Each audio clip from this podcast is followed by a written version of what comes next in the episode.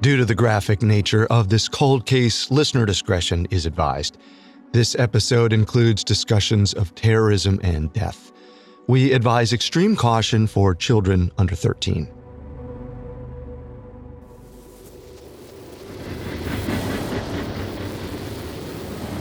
It's October 9th, 1995, and a passenger train chugs through the Arizona desert. Neil Halford has spent the last two days on board, traveling from Texas to California. It's been a long trip. One he could have shortened dramatically if he'd flown instead, but airplanes really freak him out. Riding by train feels safer to Neil, even though it's incredibly uncomfortable. Between the nonstop motion and the fact that he's surrounded by strangers, he's barely slept at all. He's exhausted, but it's well after midnight by the time he's able to relax. Finally, his eyelids grow heavy. He's about to drift off.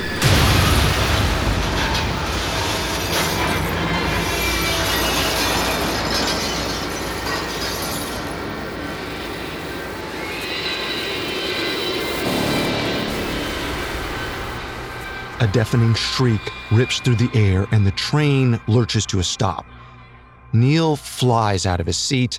A tray table jabs into his gut. The lights flicker and cut out, plunging the car into darkness. As Neil tries to catch his breath, terrified passengers yell, Where are we? Is anyone hurt? And the repeated cry, What happened?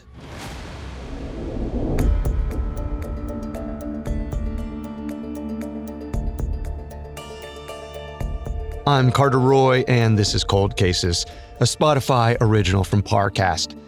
Every Monday, I tell you the story of a crime that went unsolved for decades. We'll explore a vast array of offenses, from burglary to arson to murder. Some weeks, forensic breakthroughs will solve long dormant cases, others will still be left searching for the truth. Today, we're covering a unique kind of case a train derailment. In 1995, a Sunset Limited train was traveling through the Arizona desert when something sent it careening off the tracks. FBI agents spent decades trying to determine who was responsible and why they did it. We have all that and more coming up. Stay with us.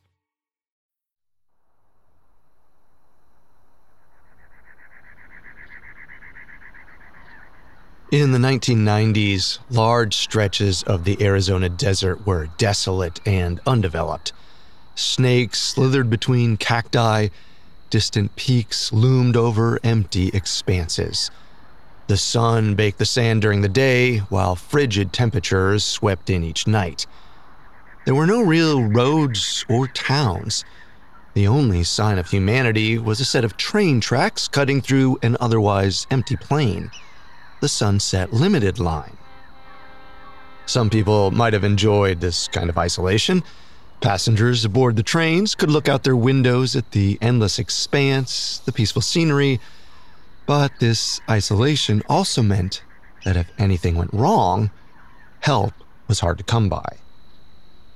Which was what happened to a crowded Amtrak passenger train in 1995 a horrible accident left its riders alone in the desert with no one to rely on but each other.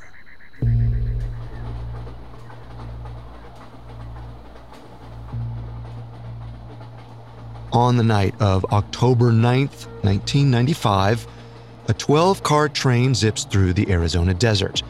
There are 258 passengers on board. Luann Zalowski sits in the second to last car. She's on the final leg of her solo journey to Los Angeles. It's around 1:30 a.m. and like many passengers, Luann's trying to get some shut-eye. When suddenly, the train shakes violently. The tremor is powerful enough to throw Luann from her seat. She hits the ground hard, then hears wood splintering and a massive crash. Luann has lived through earthquakes, and that's what this feels like now. Like the ground is rumbling beneath the car. It's terrifying, disorienting, but the shaking stops as quickly as it began. Then, for a moment, the desert is quiet. While her fellow passengers sit in stunned silence, Luann gets up and ventures outside. She's met with a vast expanse of sand and cacti. There's no sign of civilization.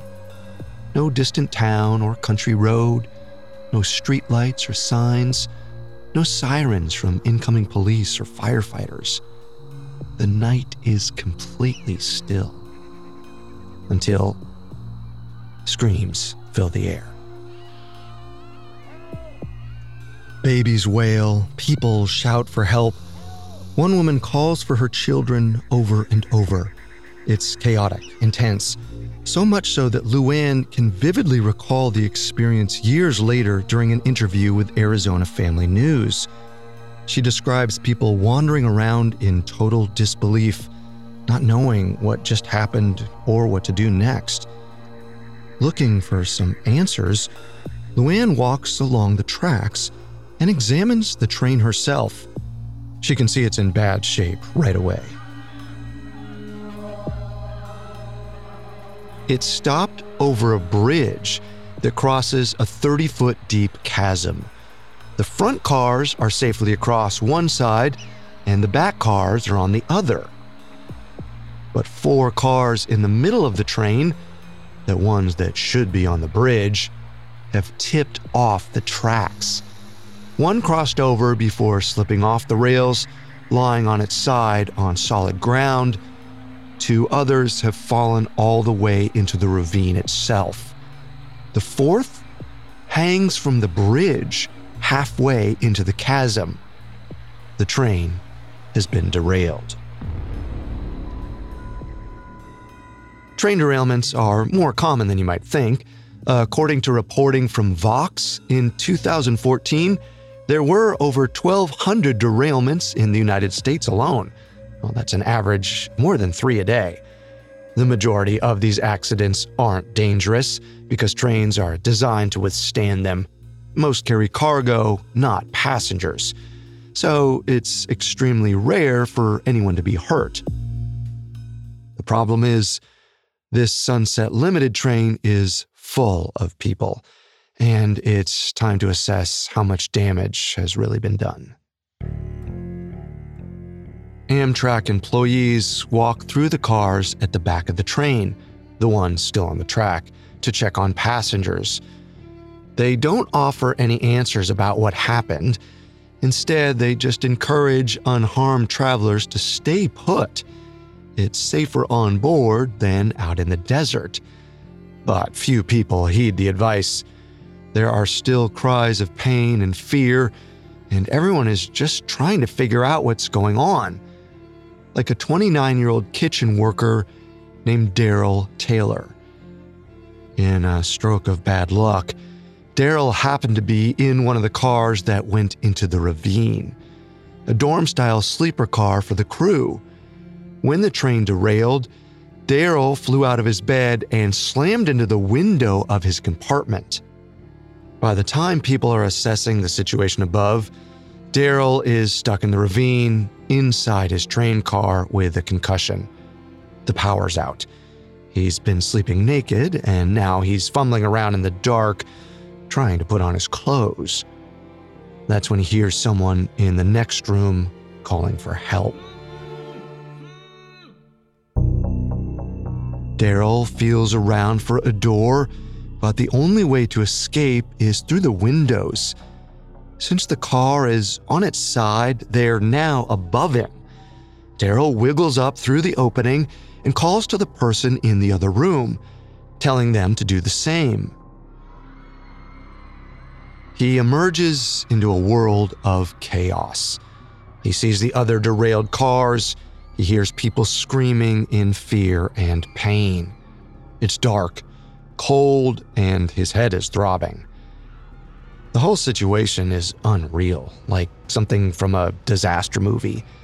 But unfortunately for everyone involved, this is real life. And those screams mean there are people who need help. Daryl quickly jumps into action and follows the cries. He and a few others move between the derailed cars, assessing the damage and pulling people to safety. By his estimate, they help at least 75 injured passengers, which is a huge percentage given there were just over 250 people on board. In some cases, rescuers have to yank fellow travelers hard to lift them through the windows. Well, there's a worry about uh, dislocating someone's shoulder, but the risk seems worth it. Better to be safe with an injured arm than trapped inside the train. Daryl drops down into the dark chambers of the wrecked cars nine different times. For those that are severely injured, he fashions a makeshift gurney out of a sheet. Then he works with other rescuers to haul them out. One elderly man seemingly lost his sight in the crash and needs someone to lift him through the opening he can't see. A woman has a deep cut on her face that won't stop bleeding. One of her rescuers makes a bandage out of a torn sheet. From either side of the ravine, people slide down the steep slopes, risking their own safety for the sake of those who are trapped. At least one nurse happened to be on board, and she does what she can, but it's tough when there are dozens of people injured. At some point during his rescue efforts, Daryl notices that someone is missing the sleeping car attendant, 58 year old Mitchell Bates. No one has heard from him since the crash. It's possible he's off somewhere helping others, but Daryl fears the worst. What if Mitchell is hurt? What if he's trapped somewhere and no one's found him yet? Daryl and a few others take off in search of Mitchell. They head straight to one of the cars in the ravine, the sleeper car. That's where Mitchell would have been at the time of the crash. It's nearly impossible to access. The rescue group has to break a window and then wade through the shattered glass to reach Mitchell's compartment. When they finally get there, they're all uneasy. There's no sound coming from the room. They push the door open, dreading what they'll find inside.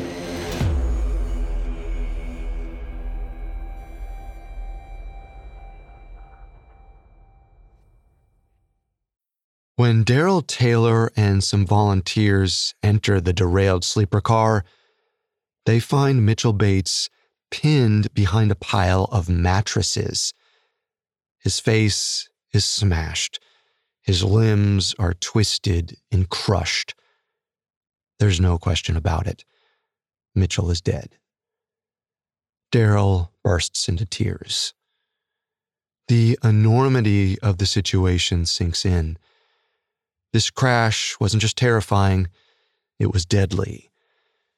Daryl can only hope they won't find more mangled bodies in the train, and that first responders will show up soon. Because at this point, it's been 45 minutes and paramedics still haven't arrived, which isn't entirely their fault, seeing as the train has crashed in the middle of the desert there are a lot of challenges in trying to get there. First, when Amtrak employees call for help, it's hard to even describe where they are. There aren't any landmarks or cities nearby, so they don't know what to tell the medics, firefighters, and police officers. And since it's such a rural area, there aren't that many first responders available to begin with. The only 911 dispatcher working that night is a woman named Patricia Borey. She's in a small town outside of Phoenix called Buckeye. Her community is so tiny, it only has one streetlight and no professional fire departments. It's volunteer run. But Buckeye seemed to be the closest town to where the Sunset Limited went off the rails. So the county sheriff's deputy calls Patricia and says she needs to send rescuers somewhere along the rail lines. They aren't sure of the exact location. Patricia sends teams up and down the tracks. It's not clear if these are ground based teams or helicopters or what, but eventually someone is able to locate the disaster site. That's just the first step.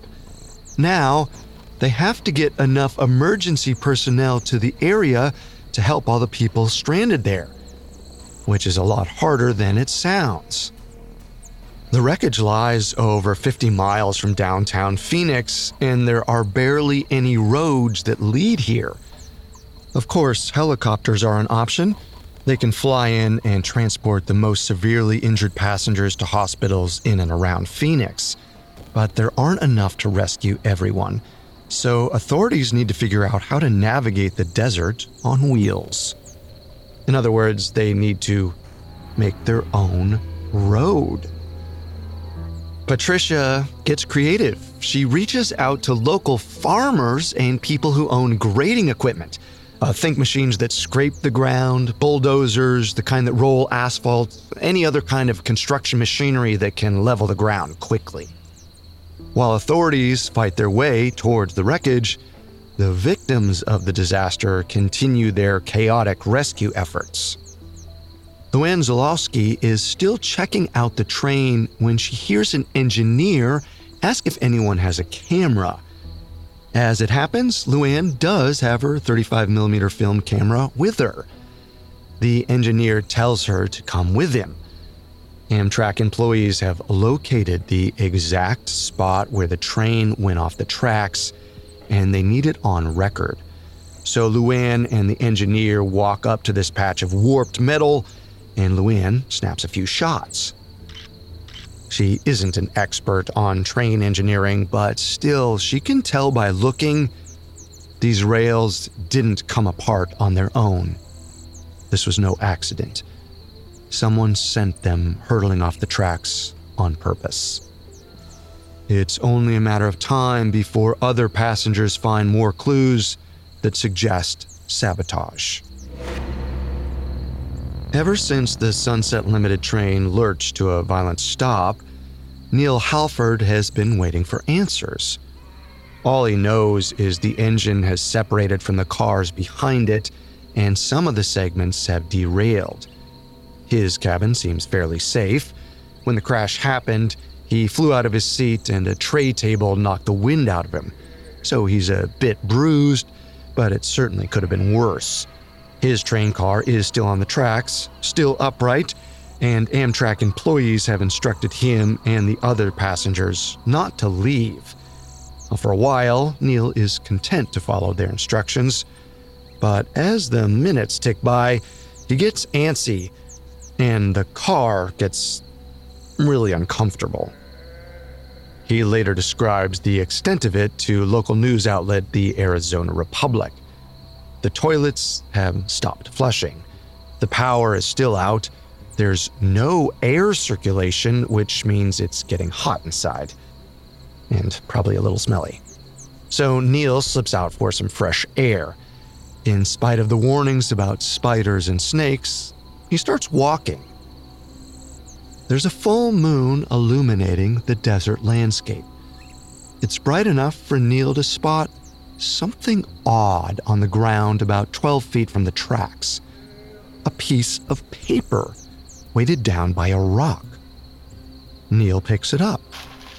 It looks like a letter, or more accurately, a manifesto, typed up and carefully placed here at the scene of the disaster. The message is some kind of anti government rant, presumably from the attacker although the writer doesn't explicitly take credit for the derailment. They also don't really say who they are. The page is just signed by some group called the Sons of Gestapo. Soon, Neil finds a second note. A later search turns up two more. Generally, they all say the same thing, but they're not identical. Each version has variations. One says, quote, Who is policing the ATF, FBI, state troopers, county sheriffs, and local police? It is time for an independent federal agency to police the law enforcement agencies and other government employees. This same letter also includes references to recent clashes between federal authorities and far right militants at Ruby Ridge and Waco. You've probably heard about these cases, but just in case, here's a refresher on the details. Three years before the derailment in 1992, officials stormed a cabin in Ruby Ridge, Idaho. It was the home of militant Randy Weaver, who'd been accused of illegal arms dealing and then didn't show up for his trial. What could have been a routine arrest became a full blown standoff when Randy refused to surrender and U.S. Marshals killed the family dog. Gunfire was exchanged, killing a marshal and Randy's 14 year old son. The violence only ended after federal snipers killed Randy's wife, who'd been trying to protect their youngest child. Six months later, after that, law enforcement raided a compound in Waco, Texas. When the residents, a group called the Branch Davidians, returned gunfire, a 51 day siege ensued. Finally, on April 19th, FBI agents tried to end the standoff by bombarding the complex with flammable tear gas. A fire broke out inside the compound, and in the end, 75 residents were killed, including 25 children. In the years after these incidents, Ruby Ridge and Waco became rallying cries for anti government activists, particularly those in the right wing. Many pointed to the repeated use of deadly force as proof that federal agencies couldn't be trusted, or even that they posed a threat to U.S. citizens. Those talking points are still fresh in 1995. And based on this letter, it seems like they might have inspired the derailment. The Sons of Gestapo could be an anti government terrorist organization, purposely sowing fear and division. But if that was the group's plan, it isn't working. The survivors are banding closer together, determined to survive this disaster. And eventually, help arrives. With the roads cleared, first responders finally reach the site of the crash. Firefighters lower ladders into the ravine so the rest of the survivors can climb up to safer ground. There's one fatality Mitchell Bates. Nearly 100 are injured, 12 severely enough to need medical treatment. Reports from the incident mention serious cuts and multiple instances of head trauma that left survivors dazed. Some people are transported to hospitals in and around Phoenix.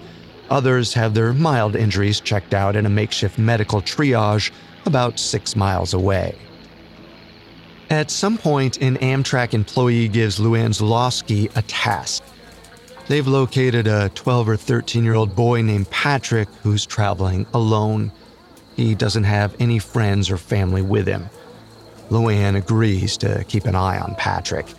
She knows his parents must have heard about the accident, or they will soon, and they'll probably be worried sick about their son. Only Patrick doesn't have a cell phone. Well, most people don't back in 1995. If Luann wants to communicate with his family, she's going to have to get creative. She walks Patrick down to a crowd of newspaper reporters who've assembled not too far away, covering the scene. Luann encourages the journalists to film Patrick and put the shots in their broadcast. It's the only way she can think of to let his family know their son is alive. Just as Patrick's face is hopefully reaching news channels across the country, the rest of the survivors are loaded onto a bus bound for Phoenix's Union Station. There, they wait for their friends and family members to be released from ERs or catch different trains to their final destination. Investigators ask Neil Halford to stay behind. They want to question him about the letters he found. Neil waits by the wreckage while the last of the train passengers and crew load onto buses and ride away. He's not alone. There are dozens of law enforcement agents scouring the scene, but he does feel isolated. He hasn't known the other survivors for long, but in the wake of the disaster, they forged instant friendships and connections. Now those companions are gone. While some investigators talk to Neil, another 90 FBI agents scour the scene on their hands and knees, crawling across more than a square mile of desert in pursuit of any clue. And they find one in the tracks themselves.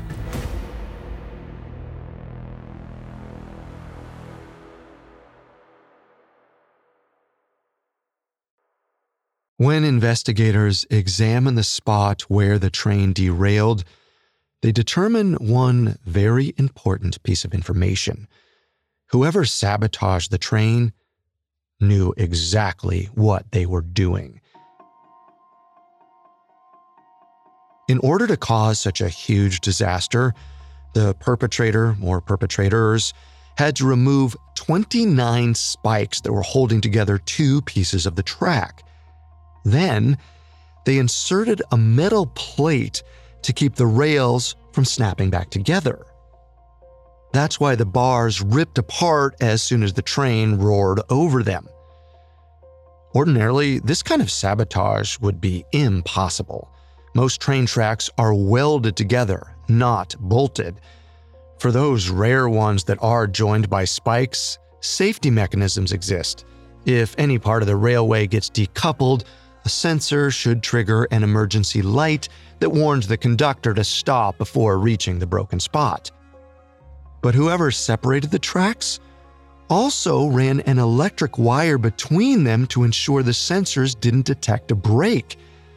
They must have known enough about this railway line to realize a warning light would come on. And they must have known enough about electrical engineering to trick the system. Another clue that the saboteurs knew what they were doing the tampered track was in a vulnerable spot. The train didn't just lurch off the tracks, it did so while on a bridge, passing over a 30 foot drop. The cars fell much further than they would have if they'd been at ground level. And there's a curve in the rail at the crash site. This made the train more likely to tilt off the tracks as it rounded the bend. Add in the fact that the spot was far from cities and rescuers took a long time to reach the injured. It's amazing more people weren't seriously hurt or killed. What's even more amazing is that just 18 hours before, another train safely passed over that exact same section of track. So whoever was responsible was there tampering with the tracks and planting those letters less than a day prior. And the only clue authorities have about who these attackers are is that they call themselves the Sons of Gestapo. Ordinarily, a name like this would seem like a pretty good lead, except the FBI has never heard of them. At some point, the Center for Democratic Renewal in Atlanta weighs in the Arizona Daily Star describes the center as a national clearinghouse for information on hate groups. So, if anyone knows about the Sons of Gestapo, it's likely to be them. But they've never heard of the group either. Neither has the Anti Defamation League or the Southern Poverty Law Center Hate Group Tracking Division. Investigators reach out to everyone they can think of for more information. And across the board, the answer is basically a shrug. There isn't a shred of evidence that this group ever existed before the night of October 9th, 1995. If they are real, it seems like they were formed just to commit this attack. But it's hard to say why they do that. Many militant groups, especially those that rallied after Waco and Ruby Ridge, advocate for a less powerful central government. They point to those standoffs as evidence that federal authorities are already too overreaching. And yet, the sons of the Gestapo cited those incidents while asking for more investigative activity from the top. Well, they basically said they want the federal government to make sure the federal government stays in line, which mm, doesn't make a whole lot of sense. Which makes some people think that Ruby Ridge and Waco are red herrings. Whoever sabotaged the train might have included the political rhetoric to throw investigators off their trail. Maybe they're not part of an activist organization at all. The perpetrator could be a lone wolf who invented the Sons of Gestapo to make it seem like they have allies. A few officials speculate the culprit isn't a terrorist group at all, but rather a disgruntled rail employee who wants revenge on their bosses. See, for months there have been rumors that layoffs might hit Amtrak. The Sunset Limited route isn't as popular or profitable as it used to be. Some whisper the line might be abandoned, with those who work on it potentially losing their jobs. Perhaps someone felt uneasy enough to lash out with deadly violence. But others say these rumors are overblown. And even if this disgruntled worker theory is true, it doesn't narrow anything down. Amtrak is a huge company with a lot of employees, and the FBI doesn't have any specific individual to focus on. For a while, agents investigate other train derailments, hoping to find a connection as it turns out, there was a similar unsolved crash over 50 years prior. An article was published about it in a small train enthusiast magazine just before the Sunset Limited derailment. The FBI now wonders if that article gave someone the idea for the attack. So they get a list of the magazine's subscribers from the editor then they seem to turn their suspicion on the editor himself and ask him to provide an alibi for the night of the derailment. He does, and in any case, an article isn't evidence. It just goes to show how desperate investigators are and how few real leads they have to work with.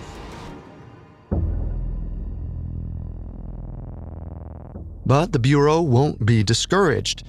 In a statement to the Arizona Republic, Special Agent Michael Lum says, quote, We are not going to quit. We're never going to go away. We're going to keep investigating this until it's solved. They eventually offer a reward of up to $250,000 for any tips that lead to a conviction. Amtrak and the Maricopa County Attorney's Office tack on their own incentives, bringing the reward up to $310,000. And yet, nobody comes forward to claim it. Flash forward to today. The money still hasn't been dispersed. Investigators still haven't identified a lead. There haven't been any new breaks in over 25 years. And Mitchell Bates, the man killed in the crash, has never received justice for his murder. Mitchell was a Navy veteran so he was buried at Camp Nelson National Cemetery in Kentucky. His funeral had about 50 attendees, including Mitchell's sister, Amtrak representatives, and naval officers, an impressive turnout. Mitchell was well liked, but also fairly quiet and kept to himself. He didn't have a spouse or children. But the circumstances of his death brought people together. The Sunset Limited derailment created a community of survivors. Like Luann, who still thinks about Patrick, the boy she helped get on the news. Like Daryl Taylor, who assisted dozens of injured victims while they waited for ambulances to arrive. Like Neil Halford, who went on to write a book about the crash. And like Patricia Borey, who stayed calm under pressure and helped connect rescuers to victims. We may never know who sabotaged the Sunset Limited tracks or why, but we know their efforts didn't just derail a train, they disrupted hundreds of lives and ended one. Still, even in the midst of the chaos, connection and community prevailed. If you know anything about the 1995 Sunset Limited derailment or the Sons of Gestapo, please contact the FBI Phoenix Field Office at 632 466 1999 or visit tips.fbi.gov. A cash reward is available for information leading to an arrest and conviction.